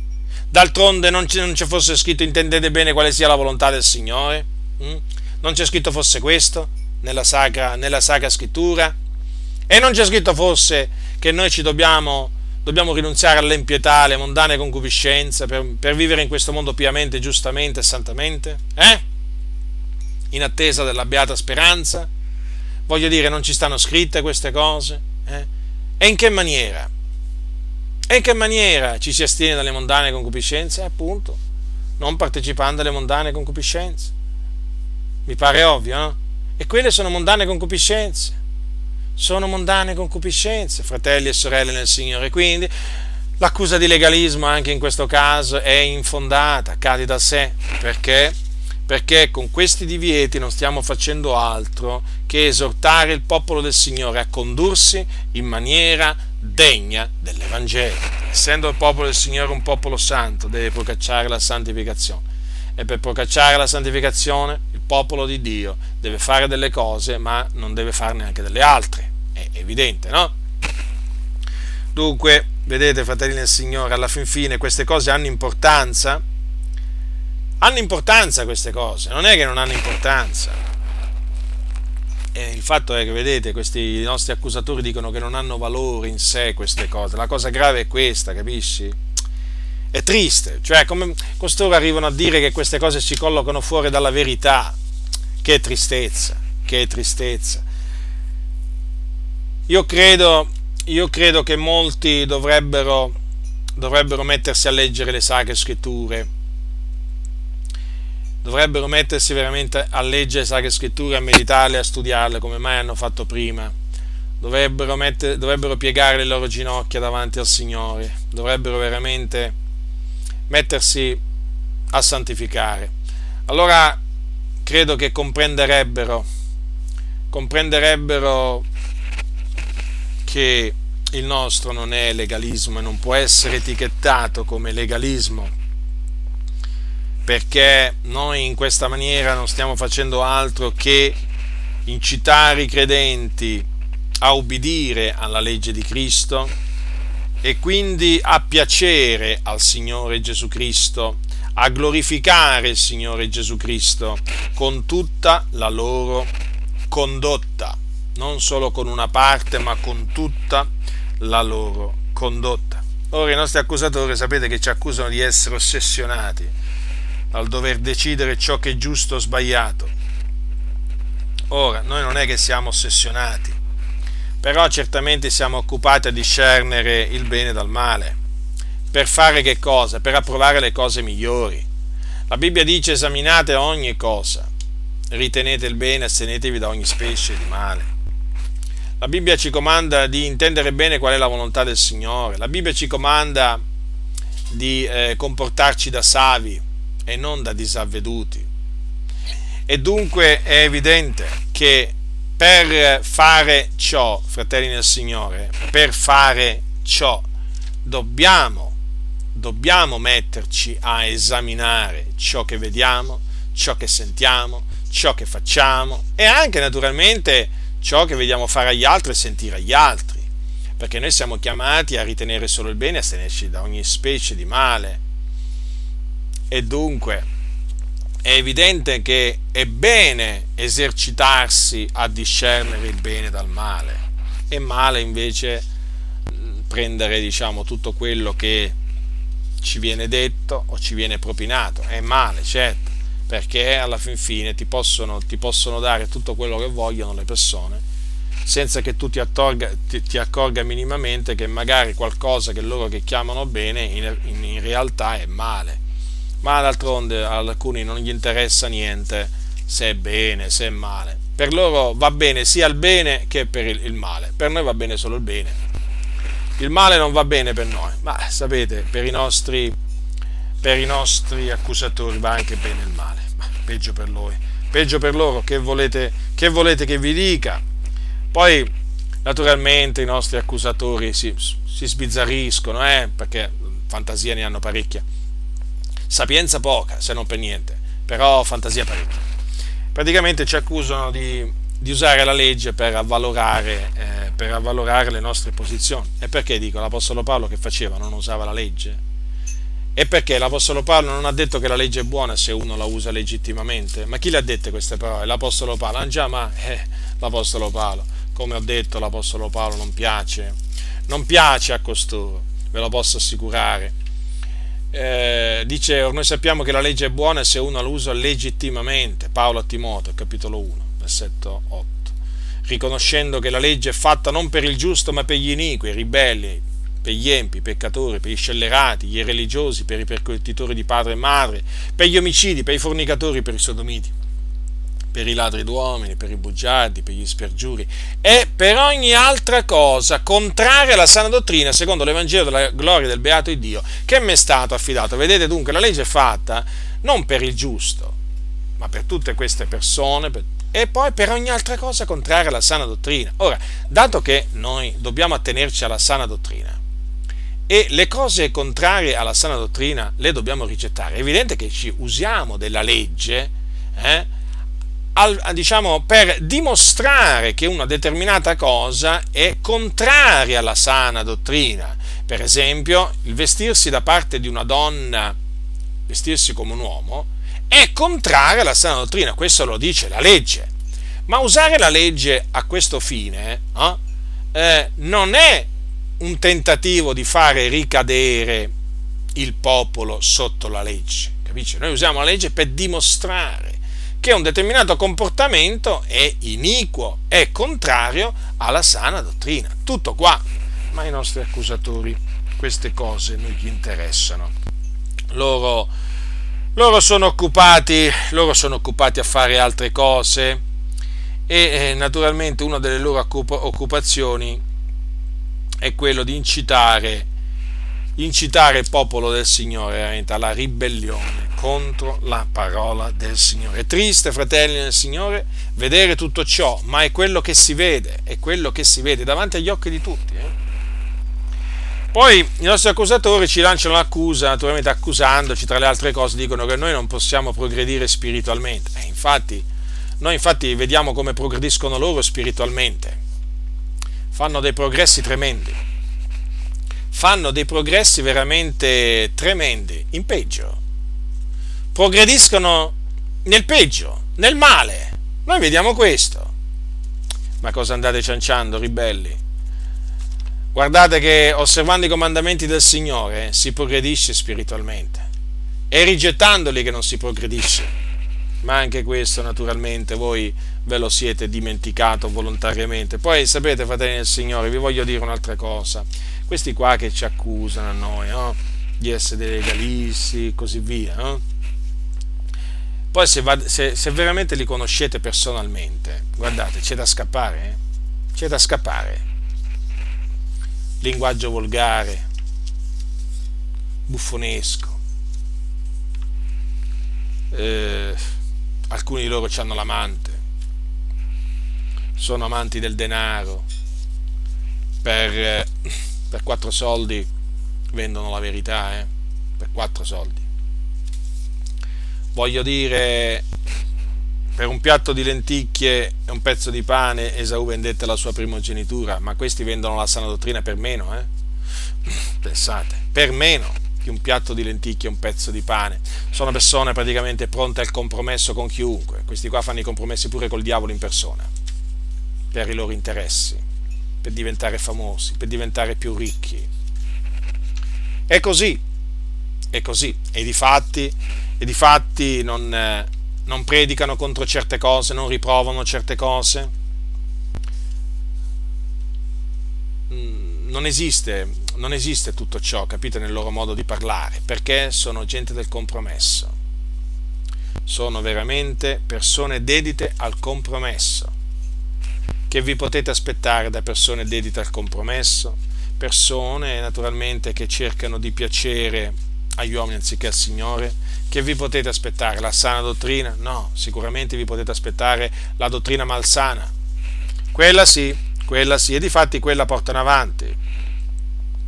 Poi naturalmente eh, altre accuse, dato che ci sono, dicono anche che siamo spietati verso quelli che non si attengono a questi insegnamenti. Spietati vuol dire senza pietà, ma non mi risulta, non mi risulta di essere una persona spietata. Cioè, io esorto i fratelli, anche duramente, anche severamente, con me lo fanno questo anche altri fratelli, ma non, non mi pare di essere spietato. Probabilmente alcuni scambiano la durezza per spietatezza, la severità per spietatezza, ma non è così, fratelli nel Signore. Il nostro Dio è severo, ma non è spietato, è pietoso. Noi naturalmente esortiamo, esortiamo, riprendiamo, sgridiamo, ma sempre naturalmente il fine, il fine è sempre l'amore. E lo facciamo questo perché proprio amiamo i fratelli e vogliamo che i fratelli onorino il Signore, perché vediamo che oggi tanti disonorano il Signore con le loro parole, con, con, le loro, con le loro opere. Noi invece il desiderio è quello di vedere il nome del Signore onorato, perché il nome del Signore è santo, Egli è colui che ci ha salvati, Egli è colui che ci ha benedetti da ogni benedizione spirituale nei luoghi celesti in Cristo Gesù e quindi vogliamo che il suo nome sia onorato. E, però, vedete, per fare questo ci vuole anche la severità, e certo, perché anche Paolo diceva riprendili perciò severamente affinché siano sani nella fede.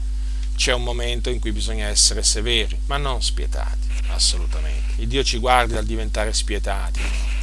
E se un fratello ancora non ha compreso certe cose, lo esortiamo, lo esortiamo vivamente, lo, lo sgridiamo certamente, ma sempre affinché si ravveda, perché il nostro desiderio poi è, quelli, è quello che anche i nostri nemici veramente si ravvedano. Noi non, non ci auspichiamo il male dei nostri nemici, non desideriamo assolutamente il loro male e anche quando gli succede qualcosa di male noi non ci rallegriamo, questa è la verità, il Dio è testimone. A noi ci dispiace quando i nostri nemici vengono, vengono colpiti dalla verga di Dio, credetemi, ci dispiace veramente, però noi avvertiamo, cioè il popolo di Dio, noi lo avvertiamo perché dobbiamo, dobbiamo farlo. E lo ribadisco, lo facciamo anche con, con, toni, con toni, duri quando questi, sono, quando questi, sono, necessari, quando questi si impongono, eh, perché ci sono anche dei momenti in cui i toni devono essere, devono essere duri, ma non, non, è assolutamente vero che siamo spietati. E guai a noi se lo fossimo guai a noi se lo fossimo, non do, noi non, non, dobbiamo condannare, anzi dobbiamo essere pazienti, longanimi, certo nella speranza che anche i contraddittori rientrino in loro stessi e riconoscono la verità. Poi naturalmente una delle accuse che va di pari passo con quella di essere dei legalisti e quella di essere dei farisei, quindi di avere una mente farisaica. Io ricevo, abbiamo ricevuto anche in privato tante, tante di queste diciamo, offese. Ah, siete dei farisei, avete una mente farisaica e così via. Ora vorrei ricordare a, eh, diciamo, a coloro che non sanno chi erano i farisei e cosa facevano i farisei, che i farisei erano delle persone religiose eh, che naturalmente facevano parte di una setta che era la setta diciamo più rigida al tempo di Gesù e anche al tempo degli apostoli dopo. Erano molto rigidi nell'osservanza della tradizione eh, ebraica. Tradizione ebraica che annullava la parola di Dio. In altre parole i farisei con i loro precetti, o meglio erano attaccati a dei precetti, insegnavano dei precetti d'uomini che annullavano la parola di Dio. E questa è la ragione per cui Gesù li ammonisse veramente. Li ammonisse veramente proprio perché avevano annullato la parola di Dio con la loro tradizione. Ed ebbe delle parole molto dure nei loro confronti. Infatti, se voi leggete al capitolo 15 di Matteo, gli disse ipocriti Ben profetò Isaia di voi quando disse questo popolo mi onora con le labbra, ma il cuor loro è lontano da me, ma invano mi rendono il loro culto insegnando dottrine che sono precetti d'uomini. Dunque i farisei annullavano la parola di Dio con la loro tradizione. Non è che si attenevano alla parola di Dio, badate bene, ma la annullavano mediante dei precetti umani. Ora non mi risulta che noi stiamo annullando la parola di Dio mediante precetti umani. Vi ho citato fino adesso tanti di quei passi della scrittura. Avete visto? Vi ho citato diversi passi che sono nella scrittura. Non è che li ho annullati, li ho esaltati, li ho messi in evidenza, ho esortato a osservarli. Non è che ho creato, eh, diciamo, o vi ho fatto capire... Eh, non è che ho creato dei sofismi o vi ho fatto capire che quelle cose lì scritte, ordinate dall'Apostolo Paolo, non sono da osservare. Capito? Allora in quel caso avrei annullato quelle cose, avrei potuto essere dichiarato un fariseo moderno che annulla la parola di Dio con dei precetti d'uomini, con vari sofismi.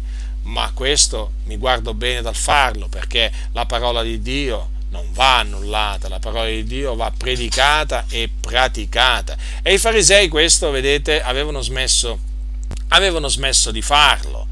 E su tanti punti della legge, eh, su tanti punti della legge. E quindi vedete, i farisei, i farisei di oggi, non sono quelli che incitano ed esortano all'osservanza dei comandamenti degli apostoli, degli insegnamenti degli apostoli o degli insegnamenti di Cristo Gesù, dei comandamenti di Cristo Gesù, ma semmai sono coloro che incitano ad non osservarli e quindi coloro che li annullano.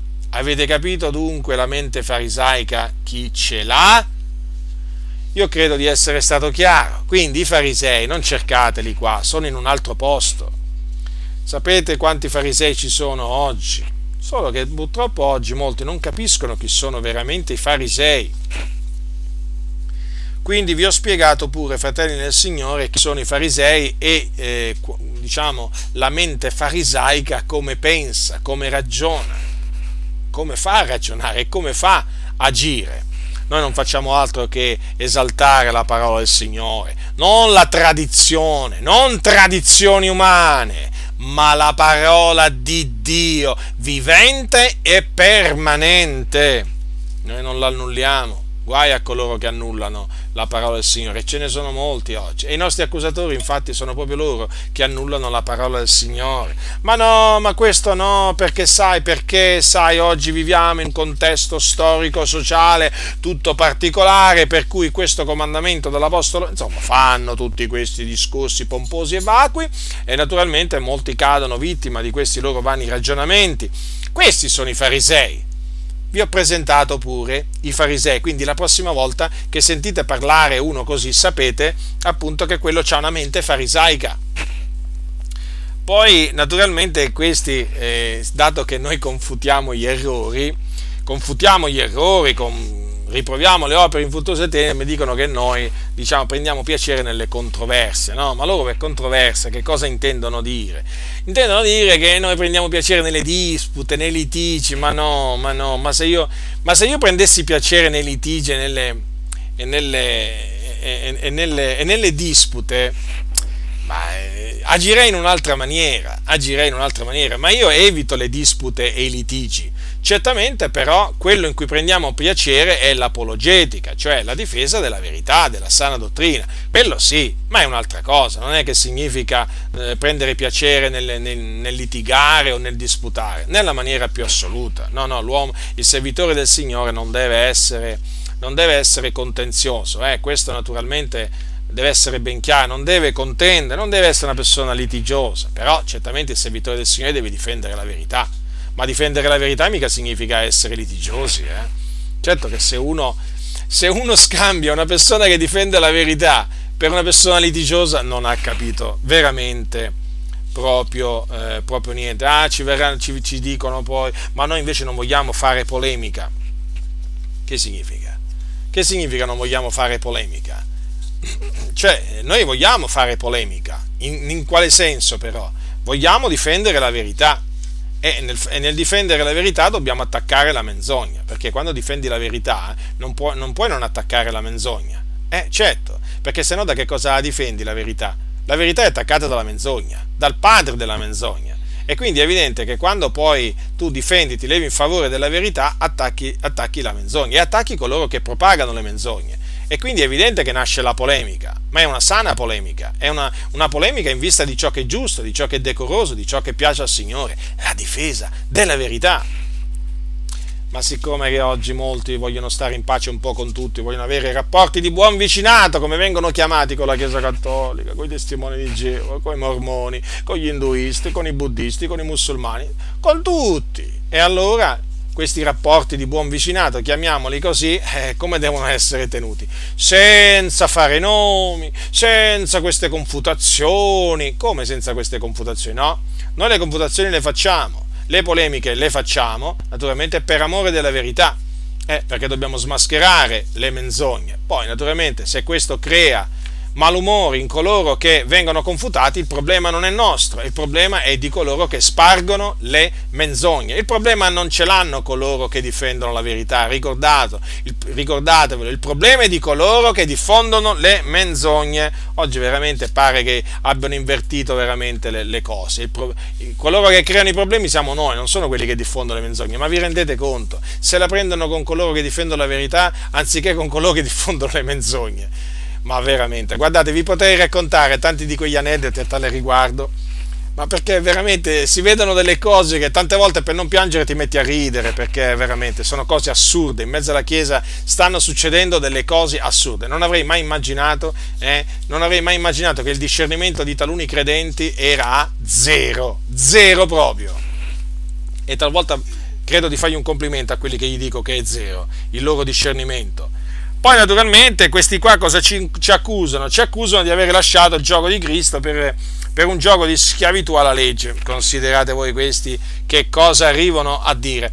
Cioè praticamente questi quando parlano no? è come se, ci, se, volessero far capire che noi insegnando queste cose o diciamo ehm, dicendo queste cose noi facciamo ricadere i credenti sotto un gioco pesante della legge. Allora innanzitutto bisogna stabilire che nel regno di Dio, nel regno di Dio c'è una legge, non è che noi siamo senza legge, siamo sotto la legge di Cristo, non siamo più sotto la legge di Mosè, ma una legge ce l'abbiamo sempre. Eh? Credo che molti credenti si siano dimenticati che il fatto di dire che noi siamo sotto la grazia non significa, non significa che noi siamo privi di una legge, perché siamo in un regno e in un regno c'è una legge. Eh, voglio dire, e questa è la legge di Cristo. L'Apostolo Paolo diceva, benché io non sia senza legge riguardo a Dio, ma sotto la legge di Cristo, avete notato? Non ha detto sotto la legge di Mosè, ma sotto la legge di Cristo. E la legge di Cristo, guardate, è più severa di quella di Mosè. Lo ribadisco, la legge di Cristo è più severa, solo che, solo che il gioco il gioco è dolce, capite? Cioè, i comandamenti del Signore non sono gravosi. La legge di Cristo, in altre parole, è più severa, ma non è come quella di Mosè che non poteva essere portata. La, le- la, legge di Cristo la possiamo tranquillamente portare perché il gioco di Cristo è dolce, il suo carico è leggero. Infatti i comandamenti di Dio, come dice l'Apostolo Giovanni, non sono gravosi. Quindi, fratelli, sorelle nel Signore, sappiate che il comandamento per una donna di, met- di mettersi il, il, velo sul capo quando prega profetizza, il comandamento di non, eh, di non mettersi a insegnare, il comandamento di vestirsi in maniera vereconda e modesta. E naturalmente tutti gli altri comandamenti non sono cose gravose, no? sono loro, i nostri accusatori, che vogliono far credere che queste cose sono gravose, ma non sono gravose, sono leggere, perché fanno parte del gioco di Cristo che è leggero. E invece loro naturalmente te lo presentano come un gioco pesante. Come farai a vivere? Ma ti rendi conto quelli cosa ti dicono di non fare? Come come farai a vivere? Ma faremo come hanno fatto gli apostoli, molto semplice. Si rinunzia all'impietà, alle mondane vane concupiscenze, non stiamo, mica, non stiamo mica dicendo di rinunciare all'aria, al pane, all'acqua, non stiamo mica dicendo alle persone che devono rinunciare alla carne o alla verdura, capite che cosa? O non è che stiamo dicendo alle persone di rinunciare a una passeggiata, no, perché veramente alcuni quando parlano di noi sembra che veramente parlano di, cioè, stiano parlando di persone che vivono su un altro pianeta, ma noi non viviamo su un altro pianeta Spero naturalmente che questo lo capiranno queste, queste persone contenziose. Poi naturalmente per giustificare, eh, per giustificare, certe loro posizioni diciamo, a favore di certe manifestazioni non bibliche, non scritturali, diciamo, hanno diciamo, un'altra accusa che è questa, che noi abbiamo rinchiuso Dio in una scatola, no? Perché voi sapete, questa è un'espressione tutta particolare che usano quelli che praticamente voglio, giustificano tutte queste manifestazioni carnali che oggi si vedono in mezzo, in mezzo alle chiese, no?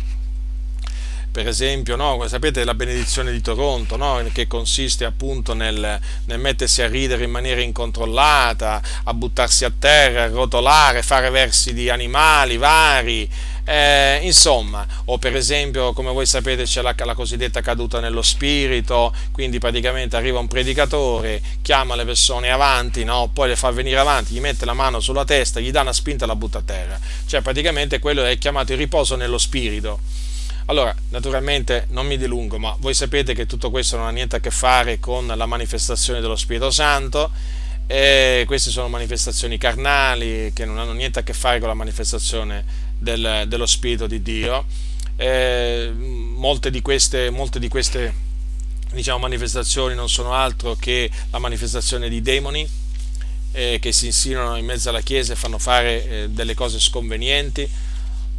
Altre, altre, manifestazioni sono frutto della suggestione, dell'autosuggestione, insomma è un, diciamo, un insieme, ci sono un insieme di cause per tutto ciò. E allora naturalmente questi per per venire contro noi, naturalmente che non accettiamo queste, queste cose, dicono eh, ma quelli sono dei legalisti, quelli, hanno messo, quelli hanno messo il Dio in una scatola. No, noi non abbiamo messo il Dio in una scatola e non abbiamo intenzione di metterlo perché Dio non si può mettere in una scatola. Però il discorso è questo, qualsiasi manifestazione eh, qualsiasi pratica deve essere confermata dall'insegnamento biblico per essere accettata, non, non ci possiamo mettere ad accettare queste manifestazioni che, eh, che non sono bibliche e peraltro sono manifestazioni eh, diciamo disordinate e noi sappiamo che i, disordinate che producono confusione, noi sappiamo che il nostro Dio non è un Dio di confusione, ma un Dio di pace e poi peraltro la scrittura dice che ogni cosa deve essere fatta con ordine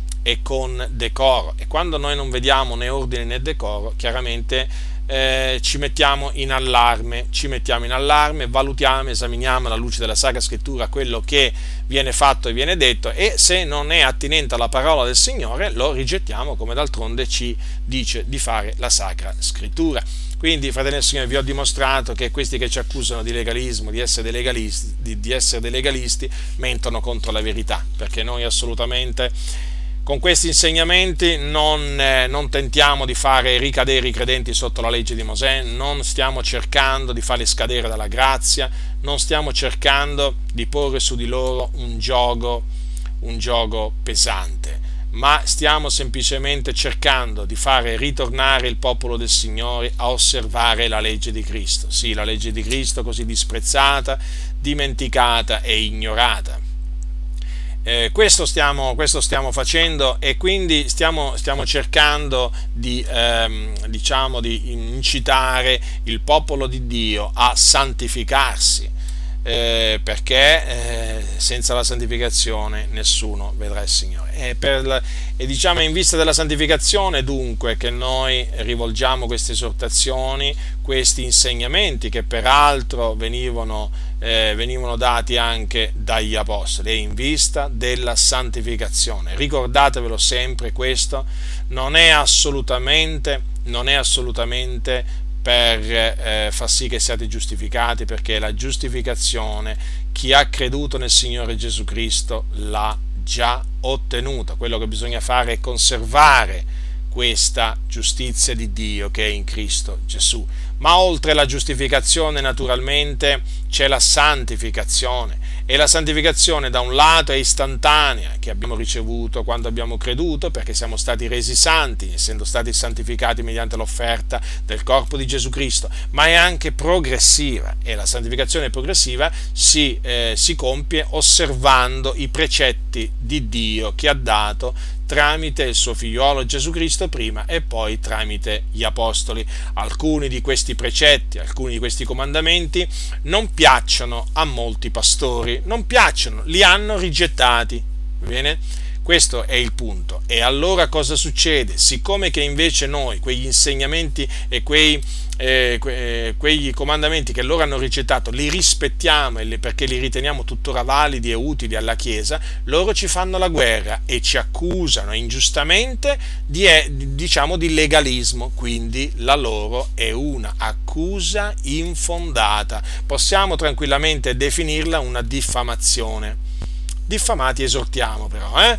Esortiamo i fratelli a non dare retta alle ciance di questi, di questi uomini. Ciance sono e ciance rimarranno perché loro sono dei cianciatori. Quanto a noi vogliamo continuare a essere dei predicatori della parola di Dio e non solo dei predicatori ma anche dei praticatori perché la scrittura ci insegna a praticare, non solo a predicare la parola, la parola del Signore. Si tengono le loro ciance, si tengono loro, la loro dissolutezza, perché di fatto loro che a noi ci accusano di, di essere scaduti dalla grazia sono loro in effetti che hanno tramutato la grazia di Dio in dissolutezza, praticamente hanno fatto entrare il libertinaggio in mezzo alla Chiesa. Sono dei libertini, ormai il libertinaggio regna nella Chiesa.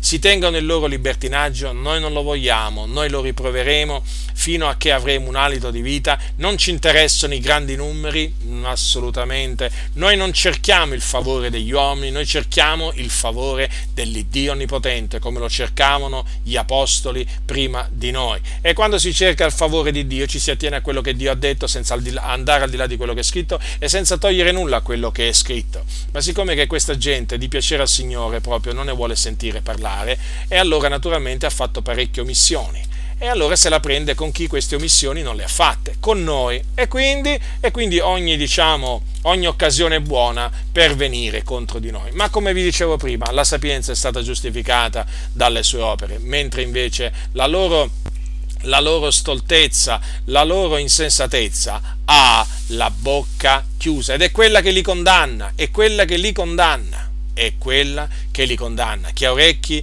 da udire oda. La grazia del Signore nostro Gesù Cristo sia con tutti coloro che lo amano con purità incorrotta.